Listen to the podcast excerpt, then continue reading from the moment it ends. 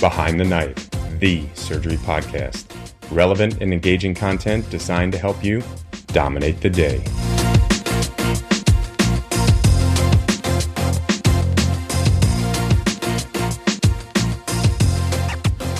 Behind the Knife would like to sincerely thank Medtronic for sponsoring the entire 2023 AbSite podcast series. Medtronic has a rich history of supporting surgical education, and we couldn't be happier they chose to partner with Behind the Knife. Their sponsorship goes a long way in supporting us as we develop exciting new content. As surgeons, we know and love Medtronic for their trusted brands like the Signia, Tri-Staple Smart Stapling Platform, and LigaSure Vessel Sealer. But Medtronic's impact extends well beyond the operating room. Medtronic's mission is to engineer the extraordinary. And with 90,000 plus people in over 150 countries, Medtronic is committed to accelerating access to healthcare technology, advancing inclusion, diversity, and equity, and protecting our planet. Learn more at medtronic.com. Are you a passionate surgical educator with something to say? Then join Behind the Knife and let the world hear. Behind the Knife is the number one surgery podcast in the world, with each episode reaching 20,000 listeners. Our current group of subspecialty teams have created incredibly diverse and engaging content. But their commitments are nearly finished, and we want to open up the opportunity to all of our listeners. We're looking for teams of three to four surgeons who will develop one new subspecialty podcast every four months. To learn more, check out the show notes or contact us at hello at behindtheknife.org. Applications are due February 13th. Okay, so let's get started. Let's just jump right into it with some fluids, electrolytes, and acid base. Yeah, and we'll try and make this as least painful as possible. um, I actually didn't realize how much of a percentage of the exam was fluid, electrolytes, acid, base. So, uh, so we'll try and hit the high points. So we'll start setting our baseline of fluid stats. So, what what is our percentage of total body water by weight in an adult? So typically, I think it's different for men or women. It depends on how much of your is body fat. But I think a typical equation is you take your uh, body weight and uh, times 0.5 uh, uh, for men and 0.6 for women. Yeah, and I think generally the, the exam will use 0.6. I think that's the most widely accepted. So for a 70 kilogram male, that would be 42 liters of total body water. And what percentage of that is intracellular? Most of it, so about two thirds of it, uh, generally speaking, is uh, intercellular, intracellular, I believe. Okay, good. And then we have the extracellular compartment, and that we can break down into intravascular and extravascular. And so, how much of extracellular water is intravascular? Uh, a lower percentage of it, so you know, 20, 25 percent, I believe. Yeah, so it's about a quarter is a quarter is uh, intravascular, and the other three quarters is extravascular. And then, what's the blood volume for our 70 kilogram man? I think on average you're looking at about five liters. Yeah, so so by body weight it's about seven percent and and that's the way I remember it. Five liters in a seventy kilogram male gives you about seven percent. How about in a pediatric patient? Ooh, gosh, I don't know. Oh, I don't remember John? the equation. Yeah, I'm, I'm thinking of the equation. I can't think of it. I don't remember. So for a kid, for a pediatric patient, it's 80 cc's per kilogram. And and when we talked about transfusion, we generally consider massive transfusion a half of their total blood volume, which is 40 cc's per kilogram. Oh, okay. But 80 cc's per kilogram would be their entire blood volume. Okay, so so I think we can break our fluids down into maintenance fluids and resuscitative fluids. So so what would be our common maintenance fluids? Well, D5 half normal saline of 20 uh, milliequivalents of potassium is our typical one. Um, okay. Okay, so generally it would be it would be a D5, and I'd say our most common D5 half normal. Uh, anybody we would use D5 quarter normal on? Uh, kids, you would use in kids. Yeah, babies. Mm-hmm. So so babies after seven days, you want to use quarter normal. And then how about our resuscitative fluids? Uh, that's your typical your LR normal saline fluids. Okay, so your crystalloids would be LR or NS. Mm-hmm. And what other types of resuscitative fluids do we have? Uh, you can also use your colloids uh, and plasmanates as well. Okay, so then we have our colloids, and we'll break those down in a little bit later. And of course, you know, you always have to remember the electrolyte concentration of these fluids. So the easiest way is just start with normal saline. So what does normal saline have in it? Sodium and chloride. Yep. What are the concentrations? Uh, 154 milliequivalents per liter. Good. So of each. 154 for both of them. So then you automatically can do the math, and half is 77. Um, how about LR? Uh, so LR is has a lower sodium concentration. So the the um, composition is 130 of sodium, 109 of chloride. Um, there's four milliequivalents of potassium and four milliequivalents of, of calcium, um, and then some bicarb, and the 28 of bicarb. Good. And and the important the way to remember that is it's closer to physiologic. The other thing to remember about it does have potassium, so if, if you get the patient who's hyperkalemic and they give you a choice of fluids, LR would, would be the wrong choice in the patient who's already hyperkalemic. Okay, so we, we always have to calculate maintenance fluid. So what, what's what's our easy way of calculating maintenance fluid for a patient who, and this is the euvolemic patient who is NPO. So Yeah. I think uh, the answer you could use is the four two one rule. Um, Okay. But I think the easier way of doing it, uh, I think, is the 150-20 rule. That's the same thing. Okay, I, I think they're those, those are both equally as as easy. So four two one gives you the hourly rate. Right. 150 20 gives you the daily amount you want to give them. Um, so four cc's per kilo for the first 10, t- two cc's for the next 10, and then for every kilo after 20, it's one cc, and that gives you your hourly rate. Uh, is there a quicker and easier method for, for anybody in normal weight range? You Right. just add 40 to their weight, and Sorry, that should give you your, your maintenance rate. Yeah, once you get to 20 kilos and above, weight plus 40 is, is the easy way to remember that. Okay, so that that gives, that replaces your water that you need for the day. And then we also want to replace our electrolytes, mainly sodium and potassium. So how much sodium generally does a person need per day or do they lose per day? Uh, 70 to 140 mill equivalents a day. Yeah, so so you do it by weight. So generally one to two mill equivalents per keg. So for the 70, 70 kilogram man, it'd be 70 to 140. Um, so a liter of half normal would have 77 mill equivalents per liter. So when you give them about two liters or more of half normal saline, you've met their sodium requirements for the day. How about potassium? Uh, potassium, it's about the same. It's a little bit less, uh, 0.5 to 1 milliequivalent per kilogram per day. Yeah, so so it's about half of what you need for sodium. So for 70 kilogram person, again, it's 70 milliequivalents uh, per day, uh, which can can easily be met with 20 to 30 milliequivalents per liter of potassium added to your fluids. Um, if you're having high losses from some other source, you might need to increase that. So sugar or salt. So when would you use a D5 solution? hmm Somebody who's hypernatremic. Yeah, you need free water.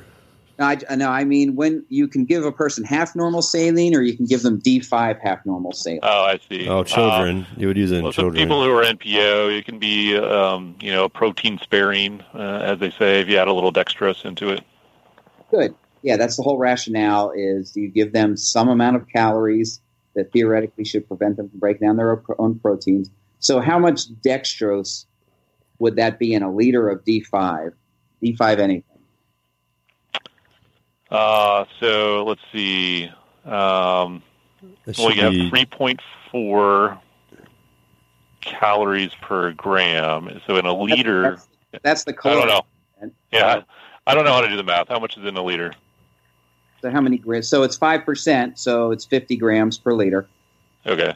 So you know, so that gives you a little over 150 kcals per liter, which should be should give you protein sparing. So anyone on maintenance fluid, usually you want to put them on a D5 solution. Okay, so we have a 25 year old male who's 80 kilograms, who had an appy, he's NPO, and you want to put him on maintenance fluid. So what fluid and rate are you going to write him for? I think the easiest way is to use the f- weight plus 40. So I would put them in 120 uh, milliliters an hour. Uh, and I guess you could, if you're considering doing LR versus uh, D5 half normal saline with 20 of K. Good. So D5 half normal, 20K is fine, 120 cc's an hour. Okay, now you have a 14 kilogram child. So that one you'd use the 421, so four, 40, and then plus uh, uh, 8, so uh, 48. Okay. And what fluid? Uh, for, uh, I mean, D5 half normal. Um, if it's an infant or uh, 14 kilograms, it, it should be D5 half normal plus 20K. Good. Yeah, D5 half or D5 D5 quarter if it was a, an infant, but uh, this one's a little bigger. Okay, so now you have a 48 year old female who's been vomiting for three days, can't tolerate PO. She comes in, she's tachycardic, blood pressure's okay, and she has low urine output. So, what do you want to do for this person? Start her on D5 half at 100 cc's per hour? No, Yeah, so this person needs resuscitation. So they need a resuscitative fluid. Um, if it's gastric uh, contents, um, uh, you, you, you should probably replace that with normal saline. Okay, so this is a patient we would give resuscitative boluses. And, and in general, how much fluid would you bolus this person with? Probably, you know, a liter or so. Yeah, how exactly. they respond. Yeah, for standard crystalloid, usually about a liter at a time. And how much of that will stay intravascular? About a quarter of it. Good. So 200, 250 cc's. Okay, then we have our colloid solutions, and, and we won't spend a lot of time on this. You, you may not get a question about colloids. Um, they've generally been shown to have no benefit over crystalloids in, in almost every indication. There, there's still some controversy for sepsis, but but otherwise, generally the, they're just more expensive. Um, but how, how do colloids increase your intravascular volume? So this protein causes like an oncotic pressure inside the in the vessel, and it like draws fluid back in. So. Okay, good. Uh, but what will happen in an inflammatory condition where you have increased capillary permeability? Uh, what I think of is that those proteins won't stay in the vessel; they actually leak out, and then it, it draws the fluid with it. Good. And and in general, what are our colloids that we have currently available? Uh, some ones that I've seen that we use a lot are the albumin and Plasmanate. Um, I'm sure there's a bunch of other ones out there too. Okay, Um, so so we have our natural and we have our synthetics. Mhm. Our naturals would be the albumin products, and our synthetics, uh, synthetics would be like your your hetastarch, and yeah, it would be the it would be the starch compounds, hetastarch, hesp, and any adverse effects of giving those fluids. Any adverse effects of the synthetic colloids, Hextend, Hespan. Uh, I think it can result in uh, coagulopathy. Good. So one is if you give enough of it, and why do they get coagulopathic, or what aspect does it affect? Uh, it was it do you dilute out your co- coagulation factors? No, it actually affects platelet function. Uh, okay. So they negatively affect platelet function. The the other adverse impact, especially of the the uh, starches, has been acute kidney injury uh, in ICU patients, and again, that's Okay. another reason why we've gone away from them. Um, does that platelet dysfunction come with even the albumins? no, that's Oh, with the synthetic. That's just synthetic. So okay. if they give you a dextran or a hetastarch, you know, Hespan, Hextend product, and you know they ask you, you give you know a large volume of it. wh- What's its effect? It's going to be platelet inhibition. Okay. Okay, we uh, we also worry about insensible losses. Sometimes there's a general question on this. What what are the things that increase insensible losses in patients we would be taking care of? Uh, prolonged operations, uh, patients who have with, burns. with an open cavity. yeah, uh, burns are obviously a huge one. Uh, and then fevers and Oh, yeah. people who are on vents Yeah, fevers would be insensible losses. It's a huge one, and then people on vents, and, and generally, each degree Celsius increase in your temperature increases your insensible losses by about ten percent.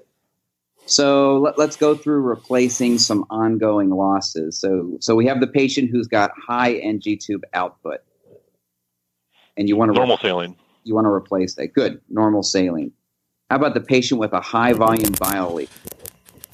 Uh, LR.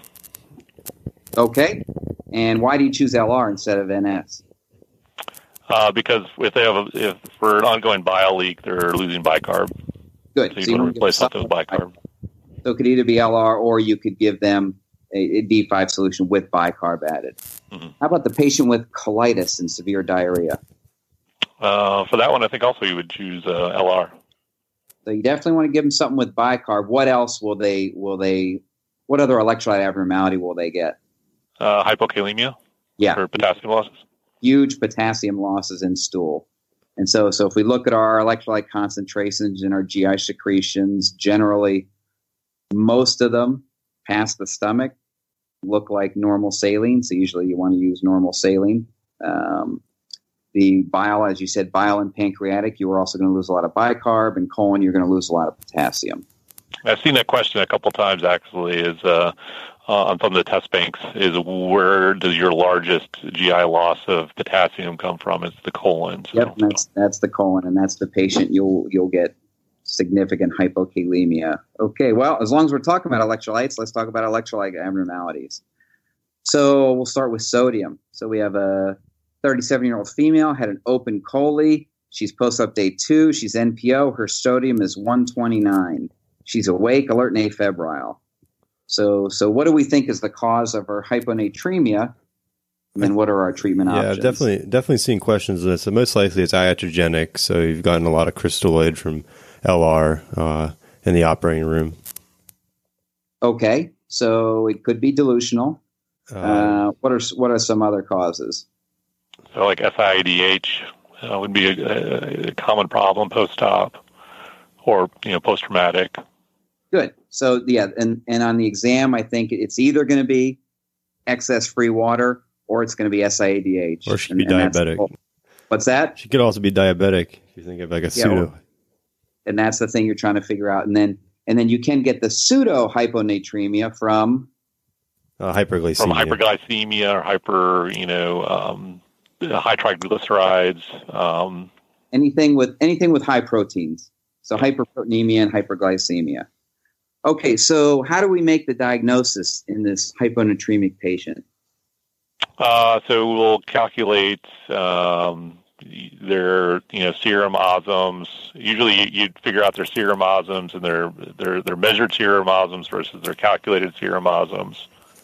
Good. Um, would be a good place to start.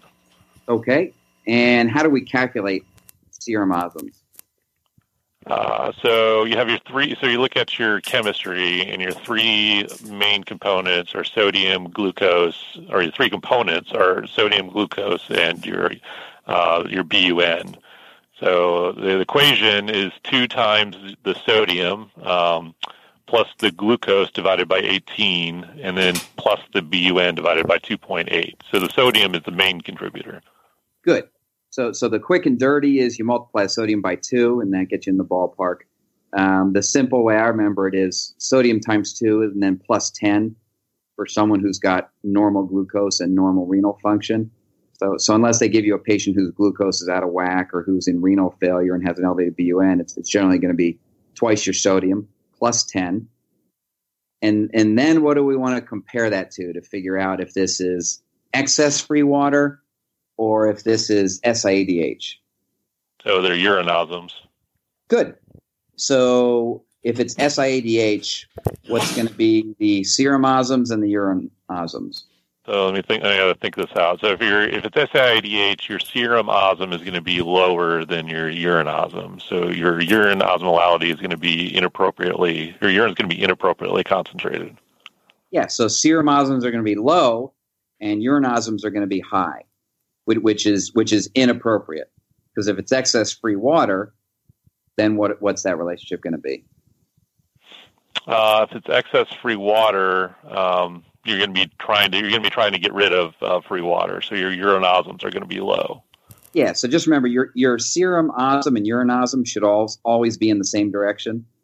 So if they're both low, you know that that's normal, and you're talking about excess free water. If they're in the opposite direction, then you have SIADH. Um, and same thing if they're high. If the serum osms are high, urine osms should be high.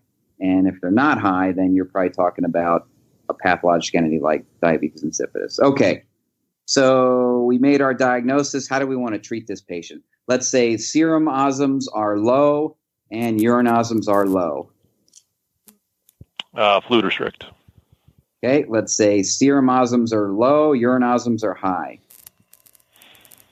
Well, that, I, I, think you'd still fluid restrict that patient. Okay, and then if that doesn't work, so that's SIADH.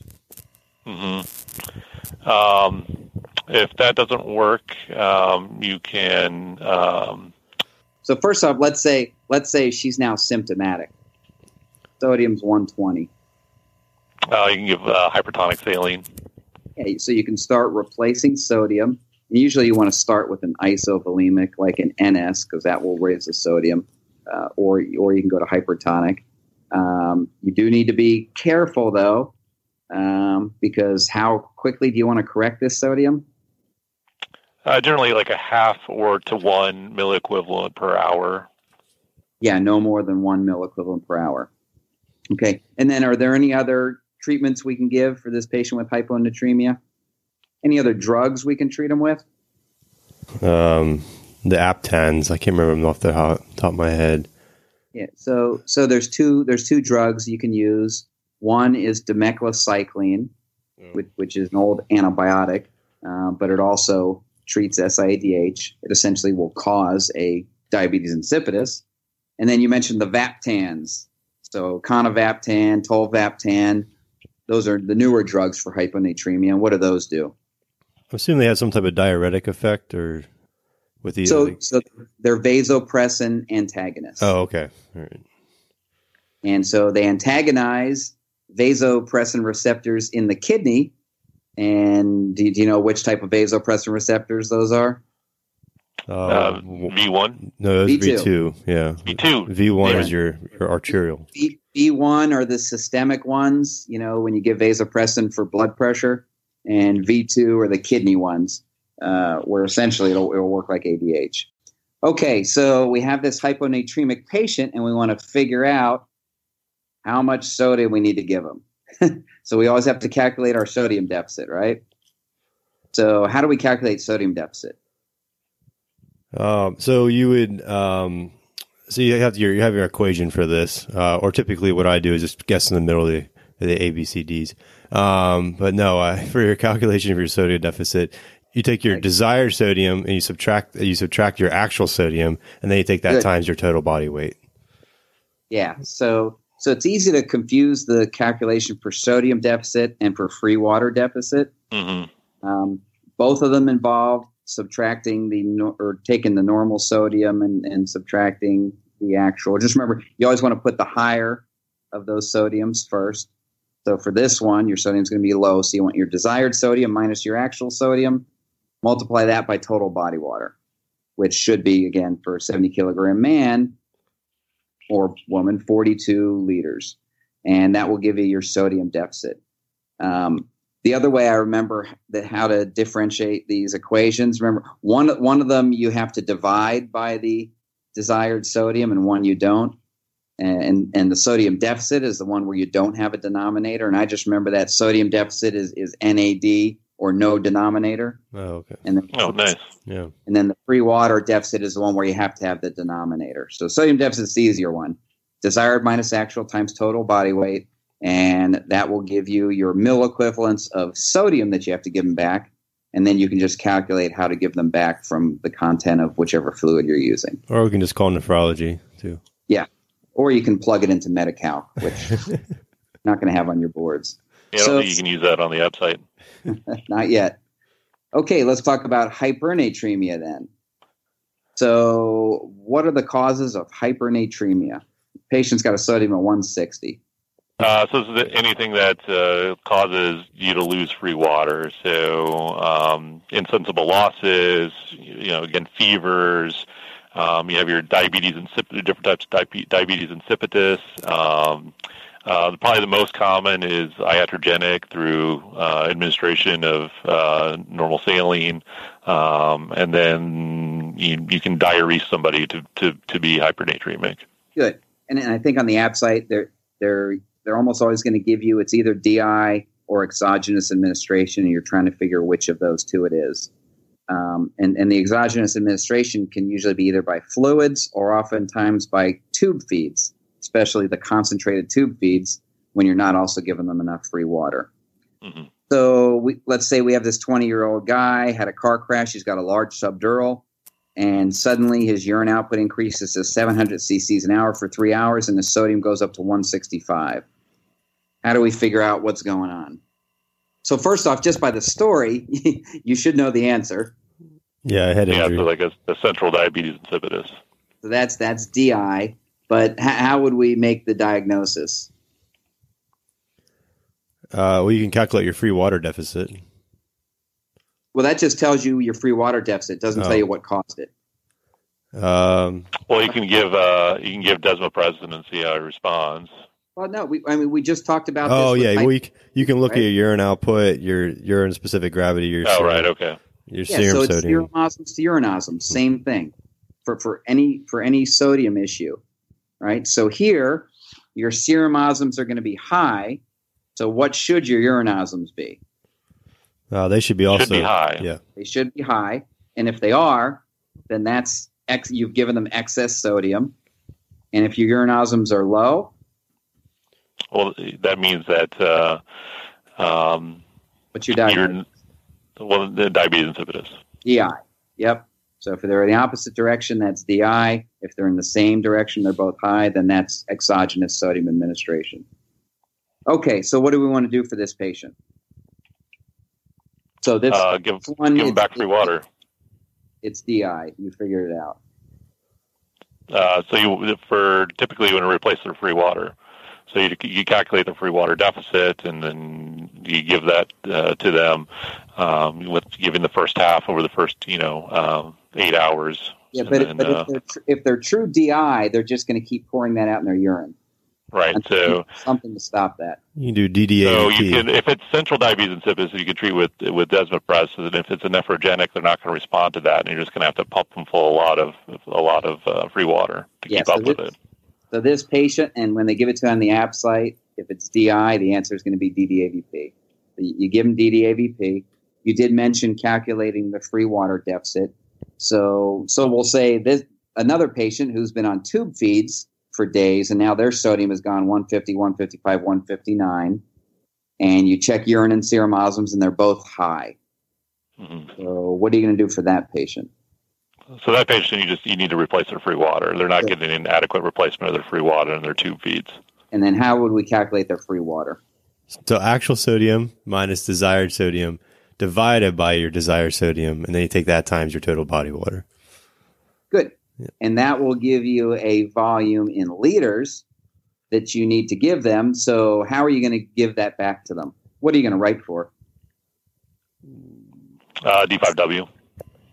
Okay. So, it depends if you're going to give it IV or enteral, right? So, yeah. So, Right. exactly. If you're giving it IV, then it's D5W. That's your free water. And, and if it's enteral, you can just give them free water, whatever that volume is that they need. Mhm. Okay. How fast do you give that back then? It's actually this is more of a clinical question than a absolute question. So, I, I would I would go by about the same thing as hypo. Okay. you know you, you don't want to correct too quickly so i think no more than one mil equivalent per hour and probably no more than 10 mil equivalents per day Okay.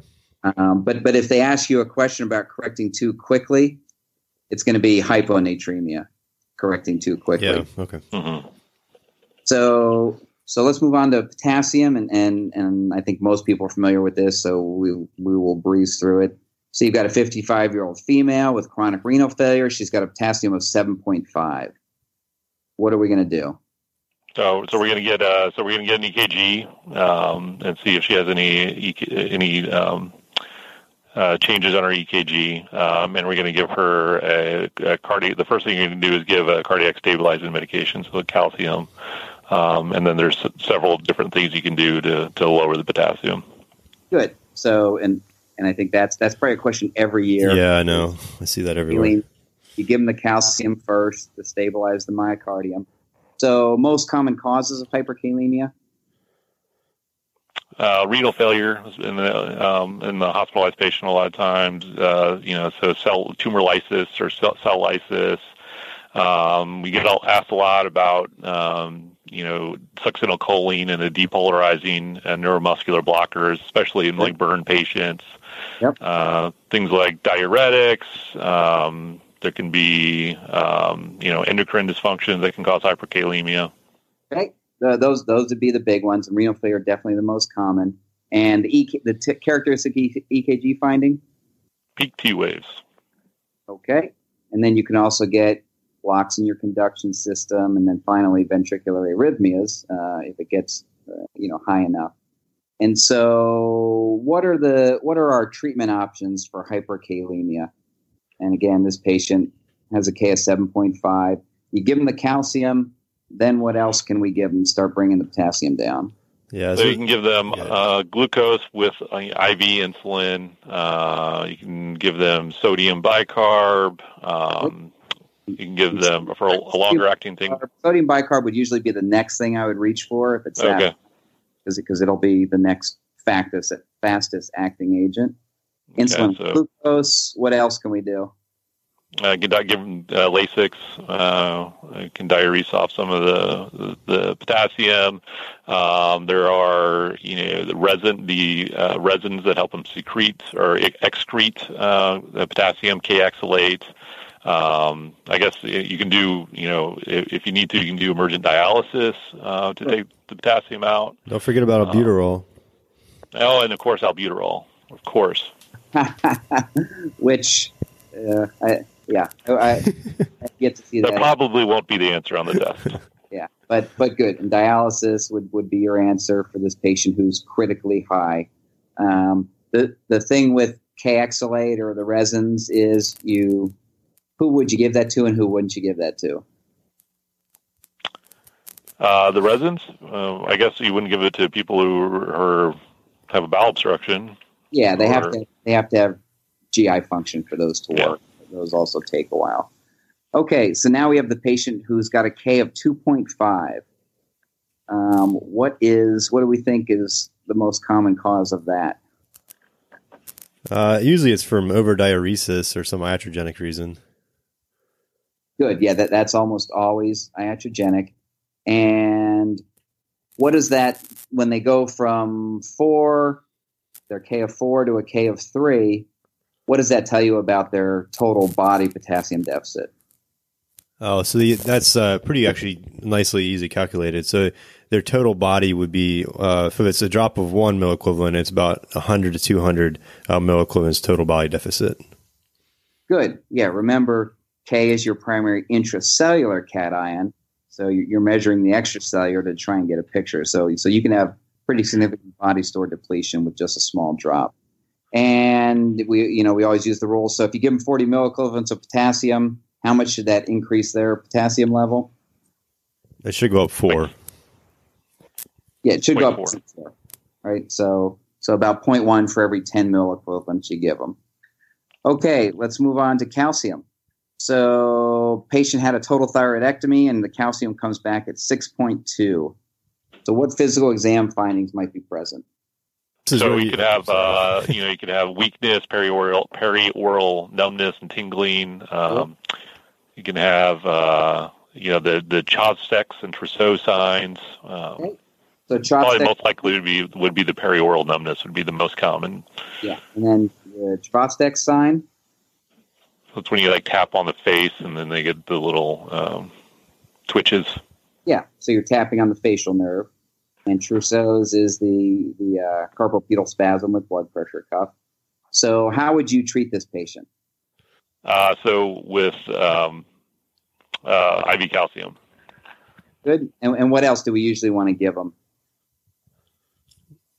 Well, the same thing as uh, hypokalemia. You give them magnesium as well. So. Yeah, And and, generally you also want you also want to give them vitamin D to correct their Mhm. calcium Yeah. Okay. And what if this patient had a low serum albumin? How would we correct their serum calcium level?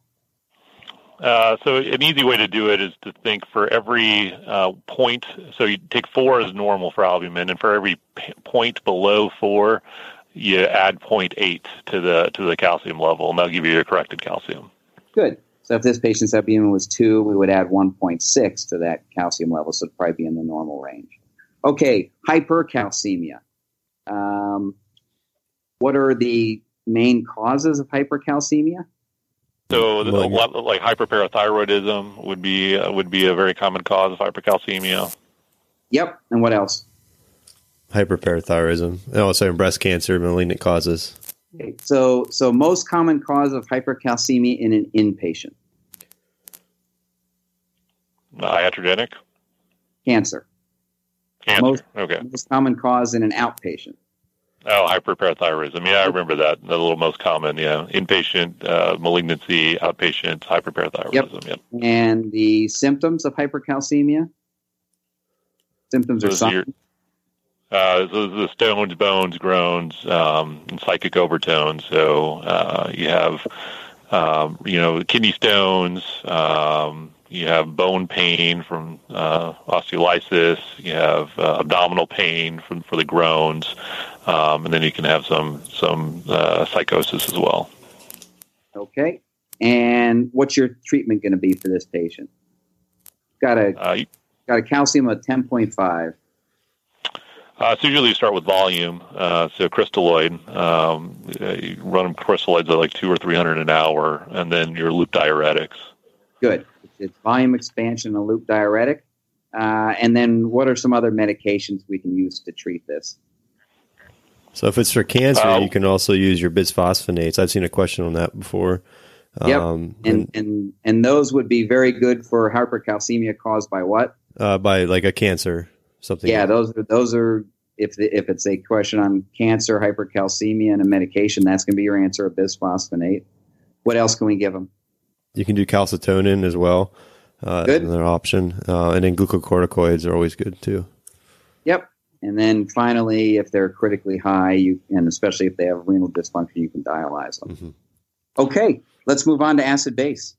So, what is the most important parts of the ABG in terms of, you know, you're going to get some acid base questions on the exam, I guarantee it.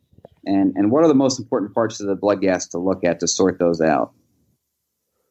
Uh, so I guess the most important part. So you look at uh, you first. I look at the pH to see whether they're acidotic or alkalotic, and then generally I'll look at the um, CO2 and at the bicarb, um, and generally yeah. in that order.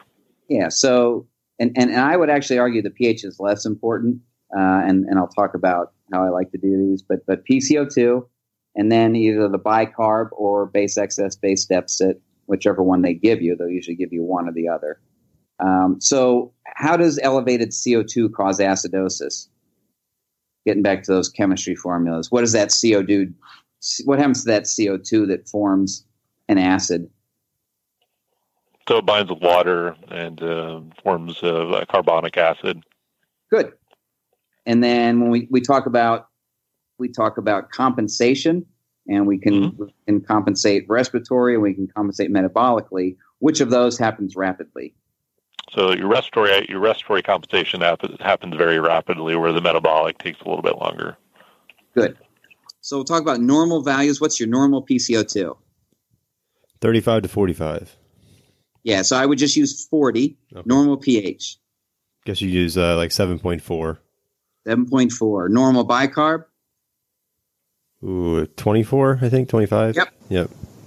Okay, so so one of the things you need to know to sort out some of these questions about acid base is whether the change in pH reflects the change in the PCO2 or whether there's something else affecting it. So so if we take a change in PCO2, what change in pH would we expect?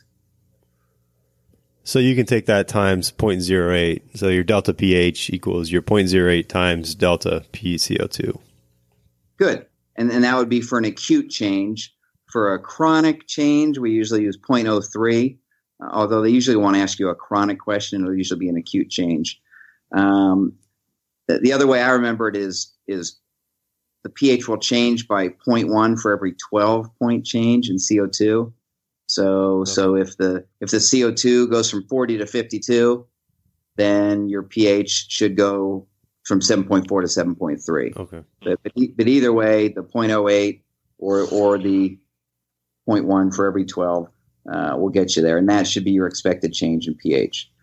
So we'll talk about another another quick and easy way to do it um, to know if the change in CO2 is just normal respiratory compensation for a metabolic acidosis or alkalosis. Uh, and, and, this is a, this is a real easy one. Is your CO2 should equal the number that's after the decimal point in the pH.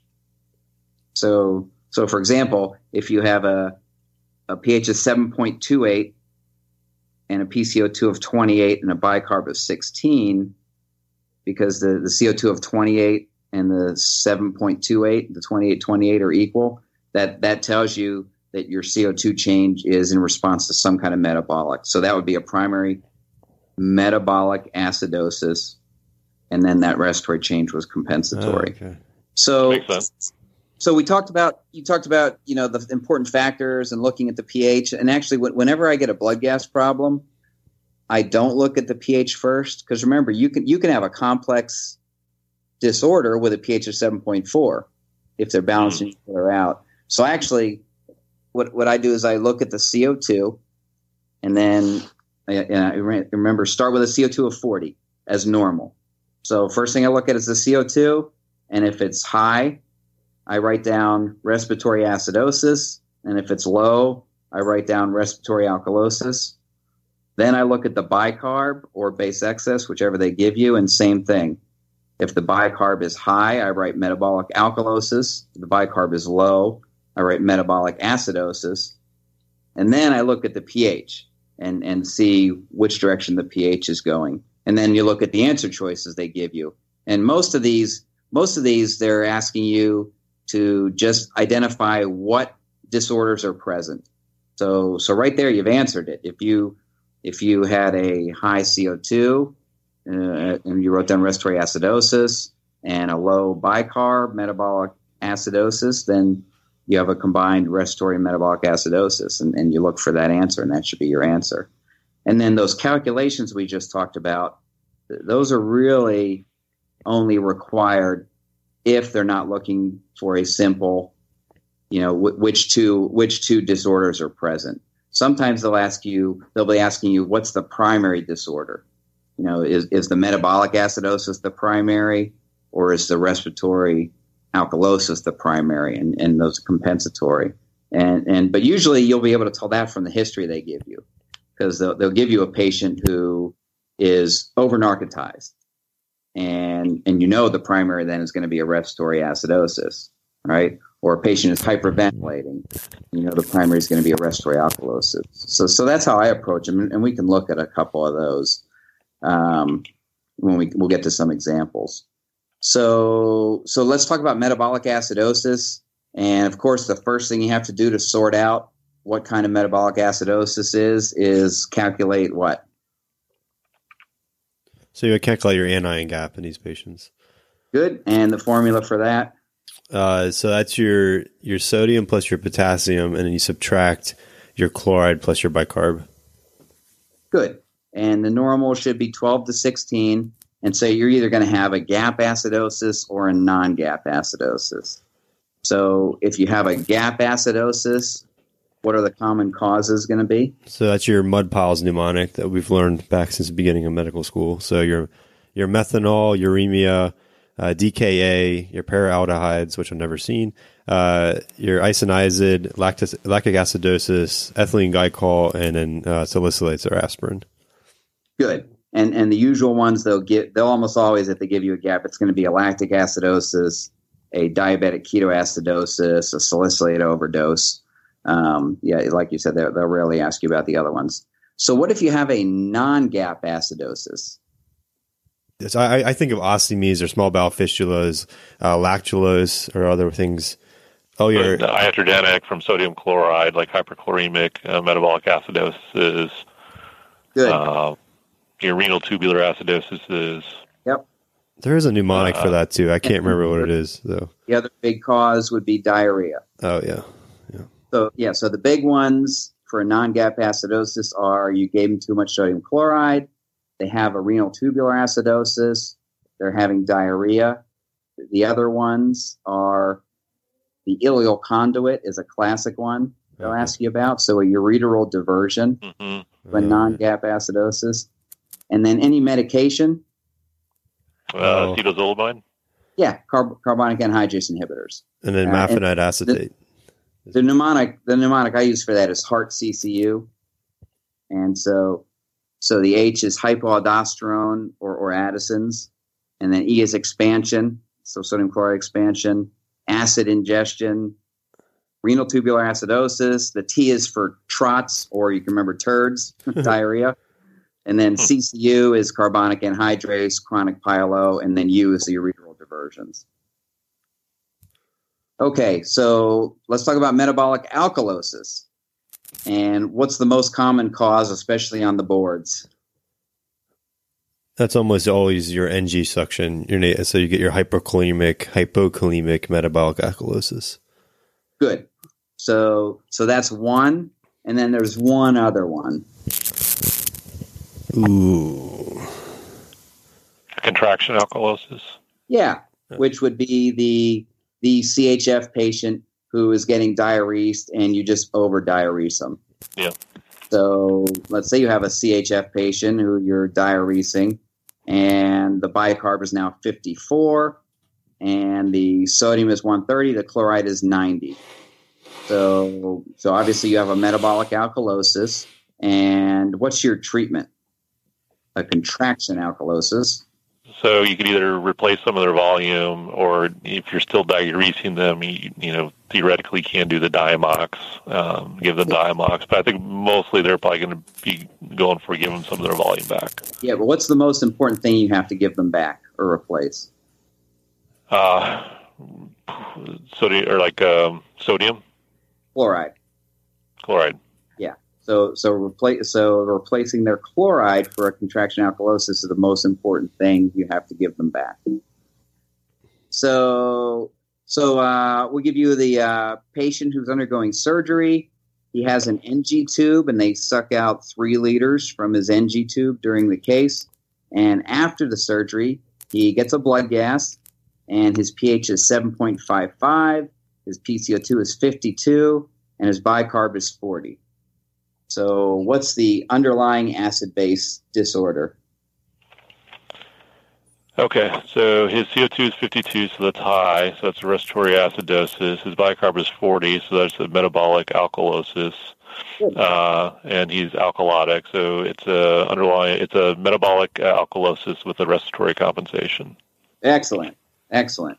And and again, just start, you started with the CO2. So, if they asked you what what abnormalities are present, the answer would be a combined respiratory acidosis and metabolic alkalosis. If they ask you which one's primary, then you pretty much know that from the history. He got acid sucked out of his Mhm. stomach, so the metabolic component is going to be primary. And you can always look. uh, Correct me if I'm wrong, but you can always look at, at there, and you can look at the pH because they're never going. Nobody's ever going to overcorrect with a compensation. Yes, So that would give you your primary. exactly. Uh, and then, and and you can also see it's pretty close to that decimal point rule. So the pH is seven point five five, and the PCO2 is fifty two.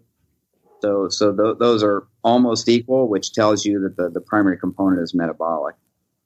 Um, now we have a patient who got admitted in a coma and gets a blood gas, and the PCO2 is 16, the bicarb is 5, and the pH is 7.1. Yeah, yeah. So you have uh, you look at your CO two. Well, you said sixteen, so you have uh, that's a respiratory alkalosis, and, and then you have a bicarb. What was it? You said five. Yep. Uh, so that's a that would be considered a, a metabolic acidosis. Yep. Um, So you would be it would be a primary. It's a metabolic acidosis with a respiratory compensation. Mes- So it's a metabolic acidosis with with an attempt at respiratory compensation, but obviously it's not very well compensated because the pH is 7.1. So so the primary disorder is the metabolic acidosis, and there is a respiratory alkalosis present, but it's certainly not compensating because the pH is 7.1. Yep. All right, last uh, question. So we got a climber climbing a mountain, and he reaches an altitude of 5,000 meters above sea level what's going to happen to his arterial PCO2 and his pH?